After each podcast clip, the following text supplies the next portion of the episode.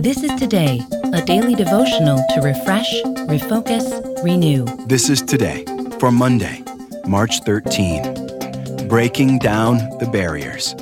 Our reading comes from Ephesians chapter 2. For he himself is our peace, who has made the two groups one and has destroyed the barrier, the dividing wall of hostility, by setting aside in his flesh the law with its commands and regulations.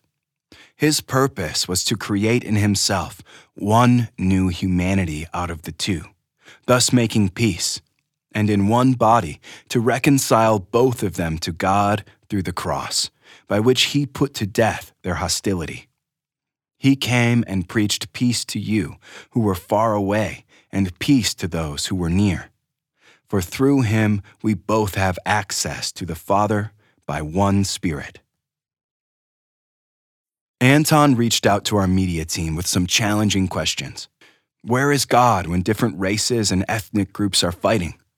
Why is he doing nothing to stop the hatred? Anton's inquiry touches on a hot topic. Humanity seems to be getting more fractured day by day. Barriers are popping up here and there and everywhere.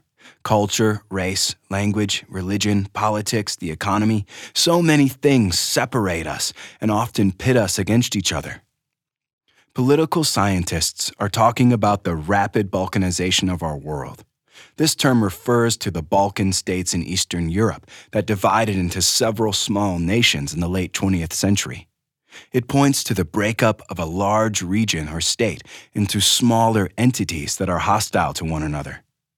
In our Bible reading today, we are reminded that Jesus miraculously broke down the wall of hostility between Jews and Gentiles.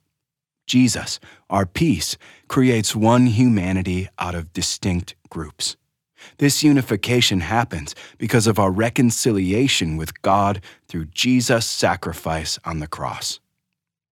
If we want to promote peace in our communities, we need to remember that reconciliation starts with Jesus. He has restored our relationship with God the Father, and He calls us to be reconciled with one another. Pray with me. Lord Jesus, guide us in bringing our diverse communities closer. Help us to discover that reconciliation happens through believing in and following you. Amen. This is Today.